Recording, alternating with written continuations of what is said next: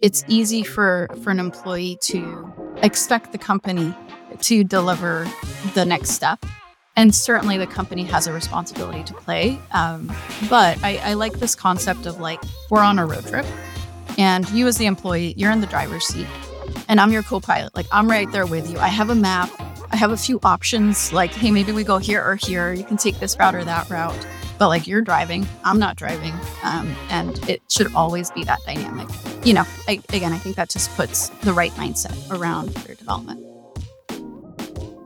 Hi, I'm Ted Blosser, CEO and co founder of WorkRamp, where we're redefining the corporate learning space with the world's first all in one learning cloud for employee and customer learning. Welcome to the Learn Podcast, where we learn from the biggest leaders in SaaS and hear what makes them successful. Hope you enjoy the show everyone. We're so excited to have on our guest, Marta Pinilla, the Chief People Officer Airtable, on with us today. Welcome to the show, Marta. Thank you, Ted. It's great to reconnect. For some background, Marta and I actually go way back. We actually met at Box back in 2011. I believe you were in recruiting coordination at that time. So today we're going to do a really uh, uh, fun journey mapping. We're actually going to go through Marta's uh, career journey. She's had some really interesting experiences at Box, and then she migrated over to Airtable. And so, one of the best careers I've seen from recruiting into now the CPO role at Airtable. Before we jump into that, um, Marta, can you tell us a little about your current role? Tell us a little more about Airtable. I think most people know it, but just in case they don't, tell us about the role and, and Airtable as a company. Absolutely. Um, so, starting with Airtable, um, our product empowers any team, regardless of their technical skill, to design applications that power critical workflows and that make their valuable data useful to them and in the day to day. And of course, you know, this shows up in a myriad of different ways, um, depending on the company, depending on the team. Um, but one fun example is um, Equinox, you know, the, the global gym club. Um, pretty much all of the digital content that members interact with on the mobile app is powered by Airtable. Um, and they've built their entire production pipeline on Airtable. Um, and, you know, they're able to publish content about 400% faster than they were before. So it's just one example, right? But um, overall, we have about 450,000 organizations that use Airtable, including 80% of the Fortune 100. Um, and that's product. And so far as the organization goes, uh, we're a little bit under 1,000 employees. Um, we just celebrated our 10th birthday, I guess you could say, in February. Wow. Yeah, yeah, and um, uh, we're a hybrid environment, so we we do have remote folks um, and have offices in the Bay Area, Austin, London, LA, and New York. Um, yeah. So you're saying Airtable can keep you more fit if you work uh, I I think work so. out at Equinox, so it can do everything, which is great. it, can do, it can do it all. I need maybe introduce Equinox into my workout. I mean, uh, Airtable into my workout routine. It'll keep me more fit. Totally. Let's um, let's start off with your career at Box. You know, when, when we yeah. met at 2011, you started as a recruiter, individual contributor recruiter. Tell us yep. about those years. What did you learn? How were they? Yeah. Tell us about those early years. Yeah, well, I, am sure you remember those years at Box. Uh, it was a period of hyper growth. Uh, I joined when the company was around 200 people. When I left uh, seven years later, it was about 2,000. So, um, lots of stories um, from that period. But in those early years, um, it was particularly high growth. You know, we went from 200 to 700 in, in a couple of years. And I was one of two people on a team that did all recruiting for essentially non sales roles and non engineering roles. So that's everything else uh, design, product, post sales, G&A. And it was bonkers. You know, we had um, 50 roles open at any time per recruiter, um, 14 phone screens a day, talking to candidates. And I think on a surface level, it taught me a lot about the value of hard work and time management and, you know, kind of seeing the fruits of your labor. Um, but I think on a deeper level, the the takeaway that I had that continues to serve me to this day is um, in a startup environment or really any high growth environment, there's going to be 20 things on fire or more, probably more. Um, and you will not get to all of them, right? It was not perfect. Things fell through the cracks, but it taught me how to figure out what the top three to five fires were and like what really moved the needle. Um, and that kind of like deep editorialization and ruthless prioritization um, just became part of, of my DNA thanks to thanks to that experience. Now, would I want to do that again? Probably probably not. It was a time and a place for that kind of craziness, but um, it was really valuable and I learned a lot.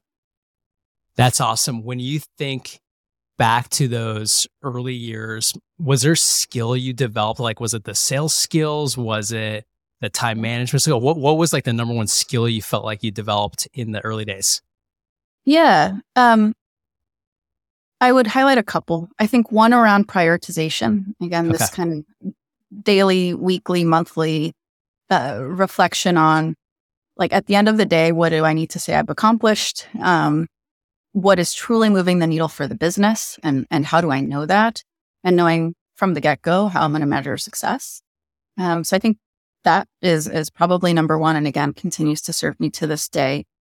Um, I think the second was around uh, business partnership, which is somewhat inherent in the role of recruiting or, you know, other internal facing roles where your customer is, you know, the, the, the, the leader, right, that you're working with.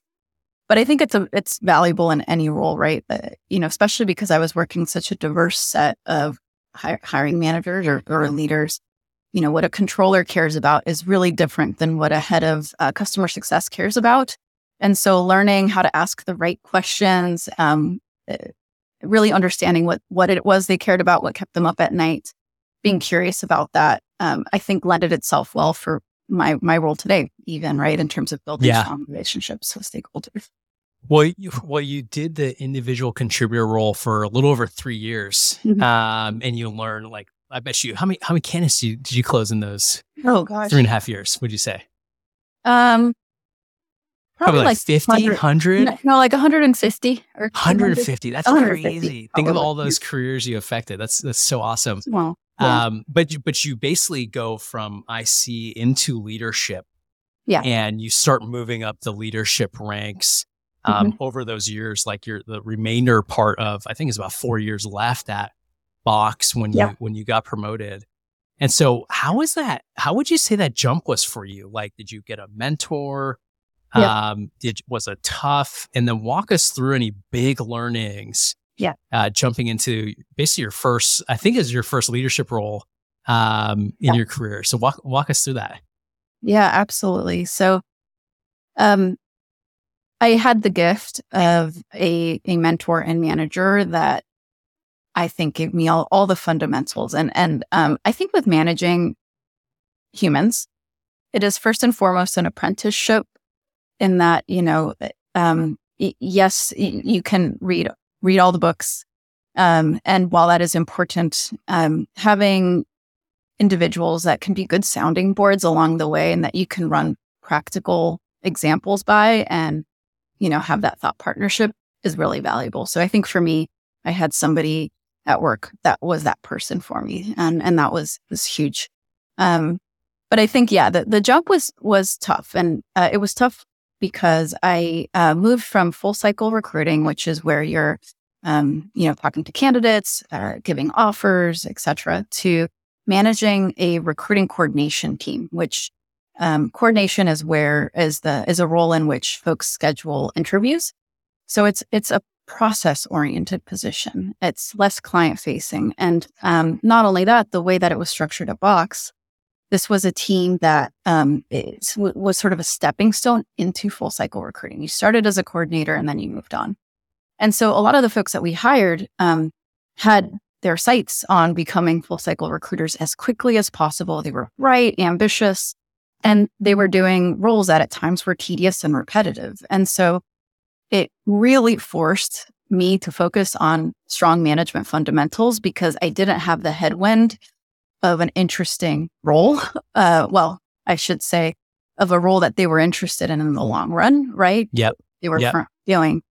And so it forced um, a lot of coaching, a lot of career development conversations, um, setting expectations effectively around time and role. And, and that was, that was hard, uh, but useful. Um, I, I would say though, you know, I, I then moved on from that to managing um, increasingly large full cycle teams there. And um, I think a few of my takeaways in terms of, you know, um, guiding principles, I, I, guess I would say, are one, it might seem obvious, but I think at the end of the day, everyone wants to feel seen at work yep. and understood. And again, it seems like management 101, but I think it's so often missed, and especially in a hyper growth environment where it's go, go, go. Simply asking questions, being curious, um, not only for the person to feel seen, but also for you to know what's going on in their world and to be able to translate that upward is is so important. Let me let me double click into the time you're managing coordinators. And yeah. I think it's really relevant for this market, especially heads of people is that there's this perception that hey, because the market's not growing as fast as it used to, yeah. that there's there's basically career stagnation. Do you and I could see that even back in the heyday where it's like can't yeah. probably recruit someone after two months of coordination. I don't know what the cycle was. I'm guessing probably over nine to twelve months or something back then. But like how how do you battle through that perception um, with employees, do you have any tips and tricks, even even yeah. fast forwarding to today's role or yeah. back then that you learned? Yeah, absolutely. So I think there's um it's like a multi-layered cake, I guess, in that I think there's a there's a systems and expectation setting layer and then there's the kind of the day-to-day coaching and connecting the dots to opportunities layer and i think both are important. On the first one around kind of what you the, the system side um, i think creating rich career frameworks is so valuable and i know it can oftentimes be dismissed as like hr speak and there are certainly some career rubrics that that are lots of fluff words and and not that useful but you know having a leadership team spend time really thinking about like what are uh, what's the um, scope of impact and um, uh, expected outcomes in this role? And what are the, the competencies that we want to see developed that go beyond checking a box? That was one of the challenges we ran into at the beginning of the box days is we had our initial rubrics were like very much like very binary. Have you done this or have you not done this? And that's not the point of a career, right? Um, most skills, most competencies are a spectrum and you you know, communication as a competency. I'm still working on my communication just as I was 10 years ago. What I'm working on is different, but that richness um, should be captured and, and the frameworks that are applied. And those frameworks should be socialized early, you know, when somebody joins throughout their tenure and there should be career plans around that. So I think from a systemic standpoint like that, that is a, a important to do. Um, I think from a like one-on-one coaching and career development standpoint, um, there's so much power in the person knowing that you care and you asking about their career development goals. I think often managers are scared to have the conversation because they don't know and they don't have an answer and they don't know when the promotion opportunity is going to be. And I think what's missed in that is that oftentimes, like not talking about it makes the person think that there's something wrong. You know, they, they can assume the worst. It's a black box. If they know you care and you're asking them regularly and you're having conversations, even if there's ambiguity, as long as you make that implicit ambiguity ex- explicit, right? Then you're on the journey together. Um, and then the last thing I would add, um, I have a very silly and well, silly, uh, cheesy analogy I use all the time around career development um, that I think is the right uh, visual, which is I think at times um, it's easy for for an employee to expect the company to deliver the next step. Yep. And certainly the company has a responsibility to play. Um, but I, I like this concept of like we're on a road trip and you as the employee, you're in the driver's seat and I'm your co pilot. Like I'm right there with you. I have a map. I have a few options like, hey, maybe we go here or here. You can take this route or that route. But like you're driving, I'm not driving. Um, and it should always be that dynamic. Um, and, you know, I, again, I think that just puts the right mindset around career development. That's a great analogy. We might we might use that internally is that hey, you you you're right, you are in the driver's seat of your career. We might be in the passenger seat or back seat giving you tips on where to go, right? But um at the end of the day, like, hey, we're not going to be your employer forever, but during this portion of the road trip, um, we're going to make sure you have the right opportunities to grow. So um, that's awesome that you you had that experience um, learning it at, at Box first. Everyone, want to take a quick second and talk about the WorkRamp Learning Cloud. We're on right now with Marta from Airtable. She's a chief people officer there. Airtable is a customer of WorkRamp. They use WorkRamp's Learning Cloud to enable their employees, empower them to upskill, and also educate their partners as well. So if you want to learn more about how Airtable's success being successful with WorkRamp, check us out at workramp.com and get in touch, and we're happy to share more. Now back to the show. Okay, let's let's transition from box. So you, so you do this really good run. I feel like you're one of the few people in the valley that that has these nice long runs um, at companies, and and this Airtable run is going to be a great one too. Uh, but you do seven and a half years, I believe. Yeah. At Box, then you transition. You, you were like icon of Box, but then you transition over to Airtable. Tell us about the why of that transition first, and then how that transition went. Because because again, that's not easy to leave a place where you probably knew. Again, you said you recruited over 150 people personally, and probably indirectly, probably th- over a thousand, I bet, or something like that. but how was that? How was that transition over to Airtable? Yeah, yeah, and and look, I mean, clearly I'm biased because I have spent a, a long time at some places. But I think, you know, that's one of the beauties of joining a high growth company is, you know, if you were to ask me, like, well, I often get the question, like, so long, why? It's like, I felt like I had a different job every 12 months, even if my title was the same and the scope was the same. Um, the challenges I had were different. And I think this goes back to what you were asking about earlier around like how, how do we think about career progression and and an environment that is changing. And I think it still comes back to like finding the richness and evolving challenges. Um, but with with Box, I, I knew it. It's funny. I, I knew it was time um, when I felt sort of this inner peace of okay, I've done I've done something I'm really proud of and I feel like I'm graduating. I didn't feel like I was leaving a job. It felt like this kind of a like educational journey I had been on. Um, I had a successor in mind. A lot of this like kind of core systems and uh, process that we had been really pushing to build for kind of scalable recruiting in the long run were built.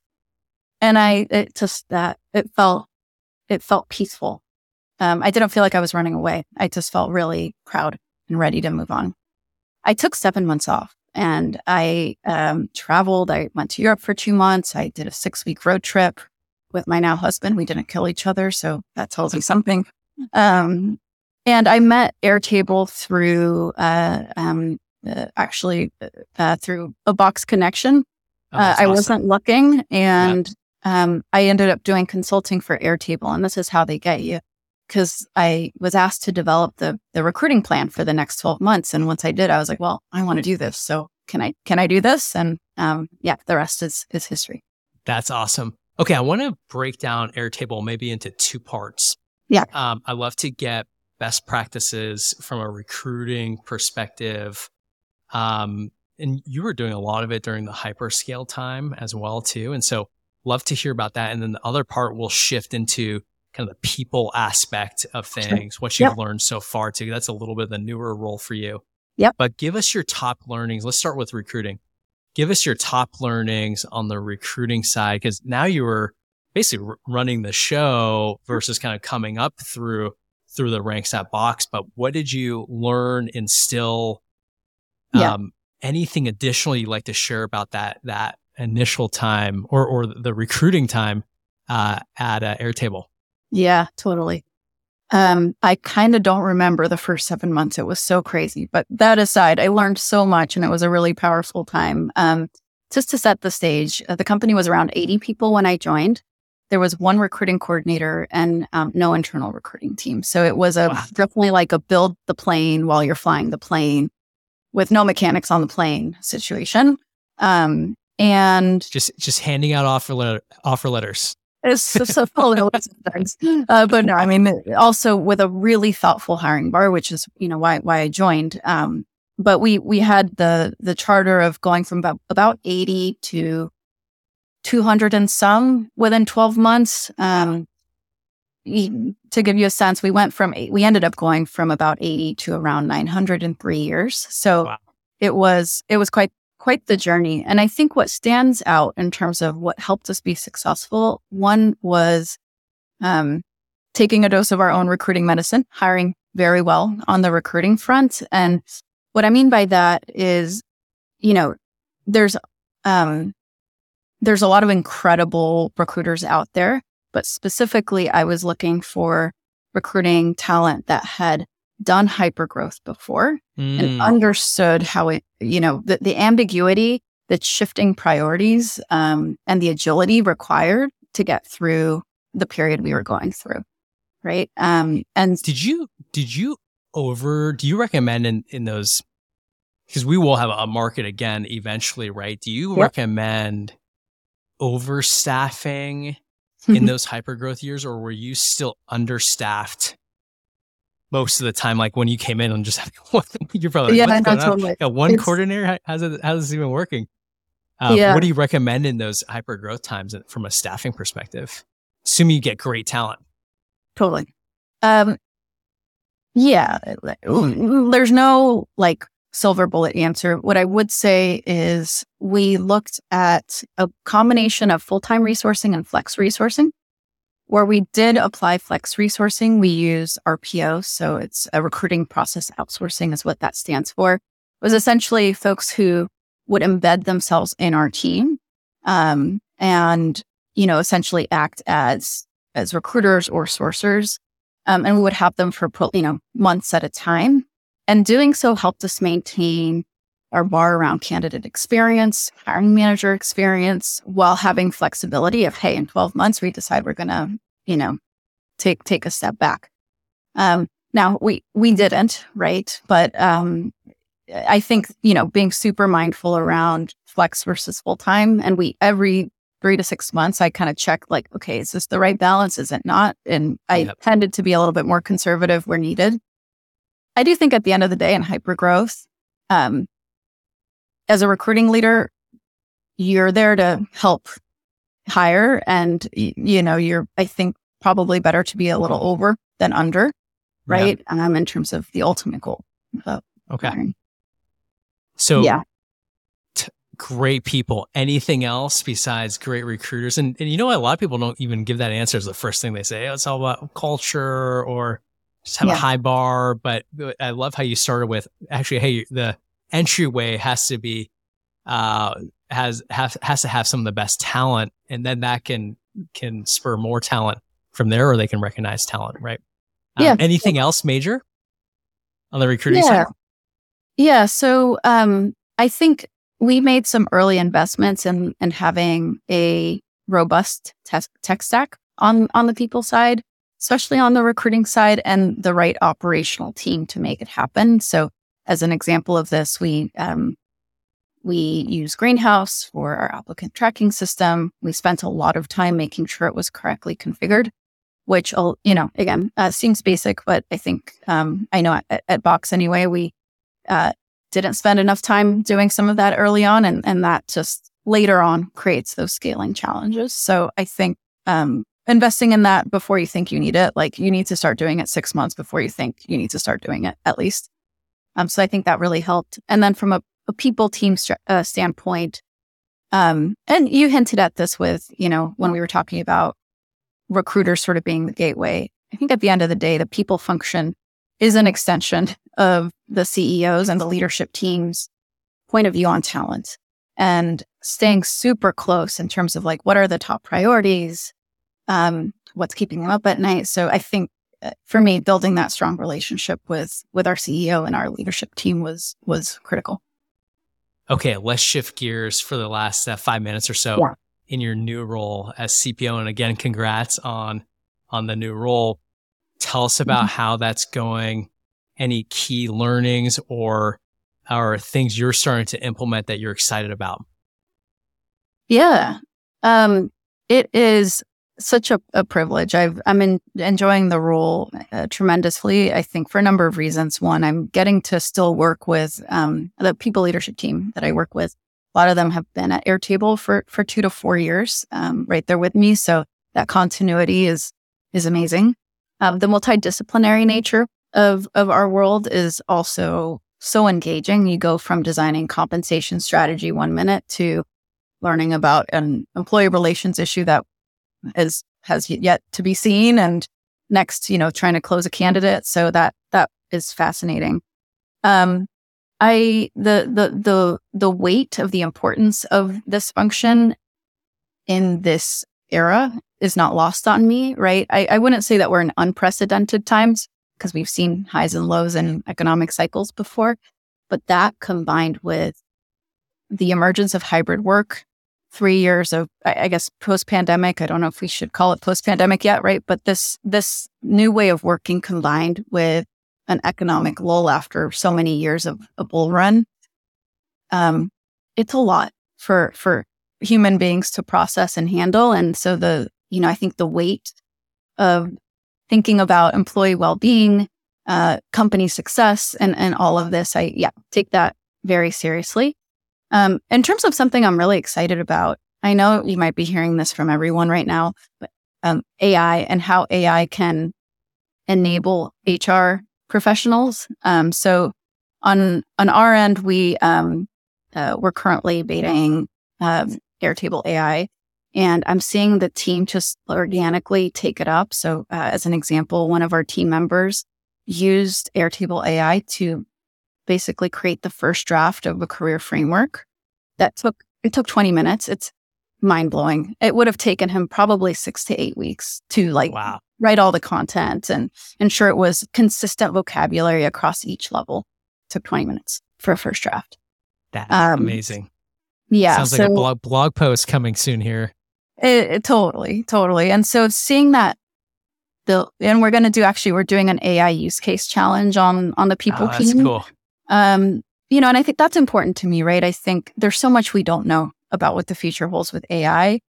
But what I do know is everybody on the team needs to be empowered and understand how to leverage AI to be as effective as possible. So I'm excited to see them take up that mantle. And is there a is there a cultural rhythm, or let's call uh, uh, something you do on the people side that you think is pretty unique that our audience can maybe learn from that Airtable does? I'd love to see if there's any interesting tidbits there. Yeah. Um, a couple of that I might highlight. One, um, starting during the pandemic, we did institute quarterly recharge days, which I know that is not that unique. A lot of companies did something that helped, you know, employees unplug.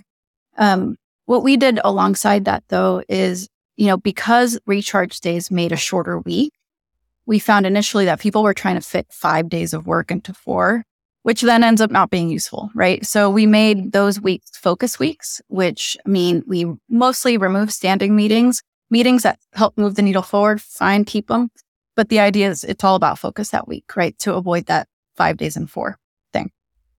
Um, so that is one thing that's been well received and, and really useful. Um, Another thing that you know is is maybe ap- applicable in a hybrid world. Uh, we have um, uh, we don't have any strict mandates around attendance in office, but what that means is that uh, um, it can be easy for critical mass to not hit any given day when folks are coming in, and that has been challenging.